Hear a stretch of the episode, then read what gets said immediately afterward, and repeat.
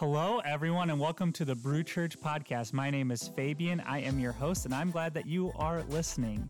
If you would, please hit the plus button on Apple Podcasts or subscribe on Spotify as a way to help more people find this audio content. This audio is recordings from our Sunday gatherings. And if you would like to support what happens here on this podcast or in the Brew Church community in general, there's a giving button in the description of this. Uh, we hope that this is helpful for you and that you gain some good tools to lead to a life of abundance. Enjoy. Uh, we've been really just talking about where are we at with Jesus.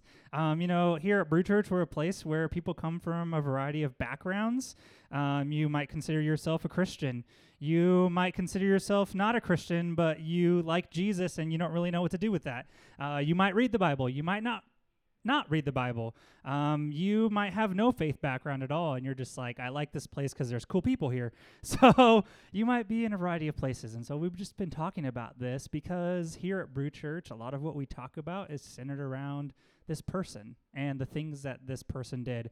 And so that's why we're talking about it. So we're wrapping it up by examining the phrase what does it mean to follow Jesus? Because we hear that language in church. If you've been around church, you know that's something that people say a lot. Like, I'm just, you know, I'm just following Jesus. Like, that's what I'm doing. I'm just following Jesus is my thing. Um, and maybe for some of you, you still use that language because this Jesus thing is compelling to you. Maybe for some of you, it, like, you feel some things. Like, did anybody feel pressured to follow Jesus? Did you like go to one of those altar call things where you felt your emotions were really high? Maybe it was like one of those youth church camp things, and you're like, I'm going forward because my emotions are there. I'm not disparaging that. For some people, it's important, but for others, you might have, uh, you know, that might have not been your best experience in life. Um, and maybe for some of us, we haven't really said that language before. Maybe this whole Jesus thing is new to us. And so, as we talk about it tonight, um, I want to begin with this way of examining it. I think that the language of following Jesus is a way to speak to a deeper reality at the core of what it means to be human. So, we're going to start with that premise. And we're going to begin by talking about the concept of apprenticeship. Is anybody in a career field? Where you have apprentices. Yeah, anybody? Okay, so you kind of know, you're sort of familiar with this. Uh, for most of human history, that was how people like did their jobs. They they they learned how to do their job by being apprentices. You didn't go to a college and sit in a classroom with 200 people and read textbooks about how to do your job. You like just actually went and did your job, and then you learned from the people that were doing your job. You'd follow around a teacher You'd watch them, you repeat what they taught you, and then you learn their philosophy, their why behind some of the things that they do, because a lot of different people have a philosophy. You do this first instead of this, but another person might say you do this first instead of this. So you learn their philosophy, you'd eventually make it your own, and then you'd pass the wisdom on to the next person. So it's like this beautiful process of we've learned all these things, and as humanity, more generations and generations, you kind of grow and expand the wisdom that was centered around the thing that you did. The closest thing that I can come to, that I've come to experiencing this sort of apprenticeship model is student teaching. Um, you student teach the last semester of your undergraduate career if you are in sort of the normal education track. And you go from being this brand new teacher, you're usually in your early 20s if you kind of follow the normal trend. And at some point, you're tasked with taking over an entire classroom full of teenagers if you're in high school. that was scary. because I had no idea what the heck I was doing. But luckily, the process gives you baby steps. You start by observing the other teacher. Then you start by like teaching lessons with them side by side. So they're standing up front while you're standing up front. Then eventually they go to the back and you start teaching the lessons. And then eventually you take over the entire day.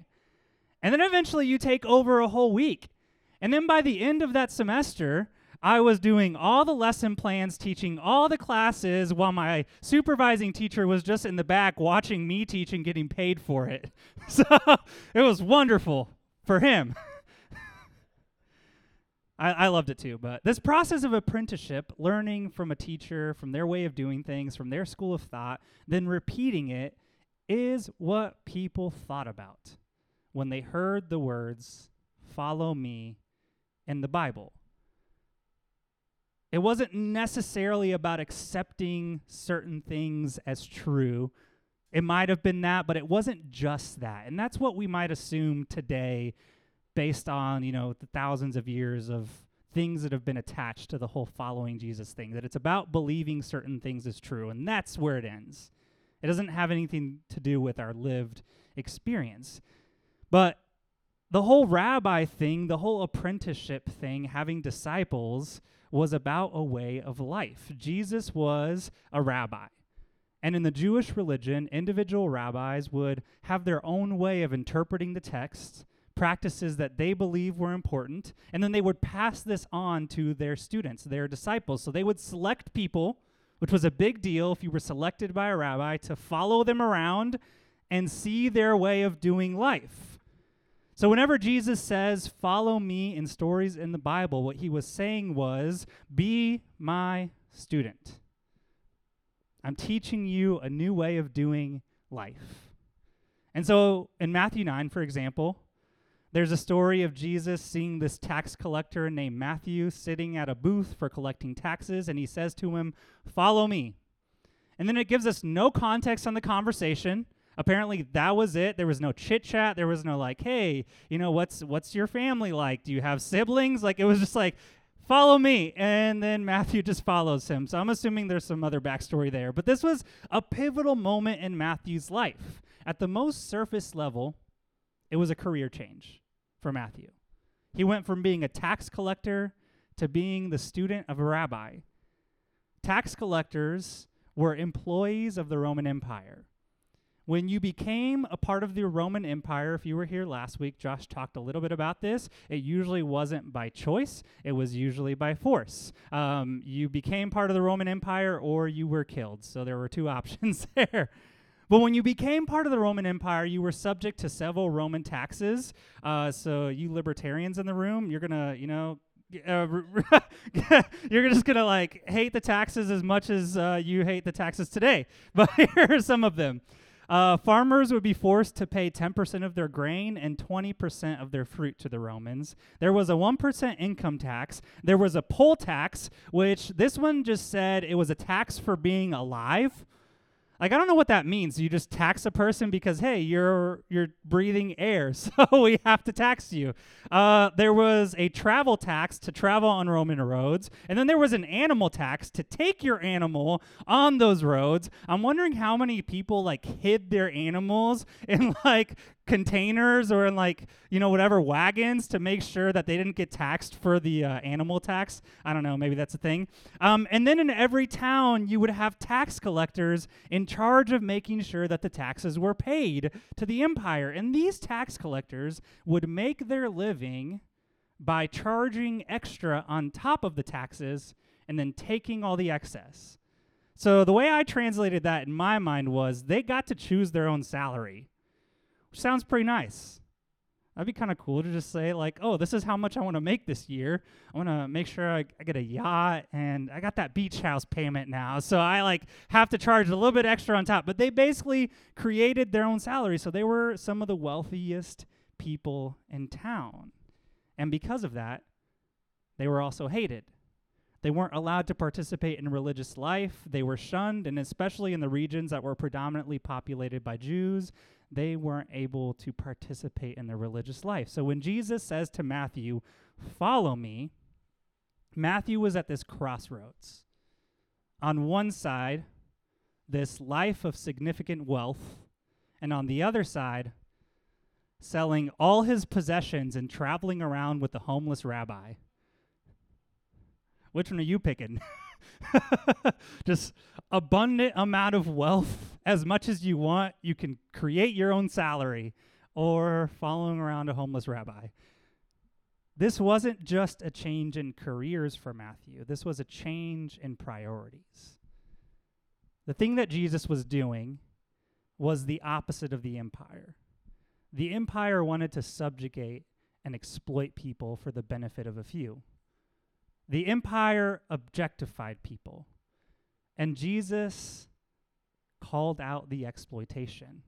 And he taught a new way of life centered on love, loving God, loving neighbor, and loving self over profit. Jesus cared about what was going on on the inside, the well being of each person, and not what they could produce. No one was an object to be used for another's gain. Jesus saw the ones who were invisible. Jesus ate with those and spent time with those that were ignored and were hurting. And Jesus invited people toward wholeness and flourishing to experience freedom and healing from those wounds that life sometimes deals us. This way of life was an invitation to more inclusion, more equality, greater connection among people, the sorts of things that we cannot measure. And it's a tension that we continue to experience today.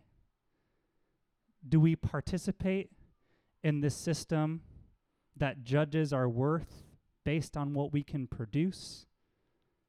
Or do we measure our life and how well it's going based on how much we've grown or the quality of our relationships? That's the thing that Jesus was doing. There's nothing wrong with accomplishment. But when we stop participating in a system that constantly measures our worth by how much we produce, we end up find, finding our most authentic self that no longer needs to perform for anybody else. Here at Brew Church, we're trying to create a place where we don't have to perform. We don't need to perform here. This invitation to follow Jesus isn't a one size fits all. That's not what I'm arguing about. It's not some external outcome that you can measure, that can be enforced, that can be rewarded. It doesn't come with demands to be a certain way. It's the interior journey that every single one of us goes on. It's this constant invitation that life is r- giving us toward growth and greater love. It's the journey of the heart. One of my favorite uh, teachers, author Richard Rohr, talks about it this way. He says, Yeah, he says, uh, there's a universal and deeper reality at the heart of all things. In Christianity, we have named this transcendent reality Christ. This Christ passionately and relentlessly loves us in a highly personalized way and is wooing us towards wholeness in a vocabulary unique to each soul. Isn't that beautiful? it's wooing us towards wholeness in a vocabulary unique to each soul. Think about who you were last year or who you were five years ago or a decade ago? Can you pinpoint those moments in your life that changed you? Where you made intentional choices? Where you chose meaningful things? Where you followed the heart? Maybe those times you decided to take a risk. You decided to do something new. Those times I would name are your follow me moments. Those are the times when we said, okay, okay, life, I'm going to take that risk. I'm going to do that new thing, and I'm going to see what comes of it. Sometimes the outcome isn't what we wish we would have it would have been on the outside, but many times what happens inside of us is the more important thing. For me, that's what it means to follow Jesus. It's not about believing certain things. It's not about becoming a Christian in sort of a narrow sense of the word, where, you know, your behavior looks like you read your Bible all the time, you pray, you go to church, you serve, you give to the church. Those things aren't necessarily wrong because for some people they have been really helpful. But I don't think that it's that narrow. I think that the invitation to follow Jesus is about you becoming the most you, you. it's a lot of yous. it's about us becoming us, truly us. The one that no longer has to perform, the one that no longer has to put this mask on and say, This is who I am, because this is what all these stories that I'm trying to fit this puzzle piece into tell me I have to fit into. It's about saying, nope, this is me. This is me. And I'm on a journey, and that's okay. It's a movement towards wholeness. It's a change that happens within that completely reconfigures our life. It creates a greater sense of joy, a greater sense of playfulness, a greater sense of compassion and empathy for the suffering of others. It's a more robust way of living. I'm totally stealing this from my wife, but this is an analogy that we've talked a lot about. That it's like the difference, and again, don't get offended if you're this kind of person. It's the difference between getting a coffee at Caribou Coffee that is full of milk and sugar and all these syrups that's masking how horrible the beans are. you know what I'm talking about. it's all there because they don't know how to roast beans and they just burn them.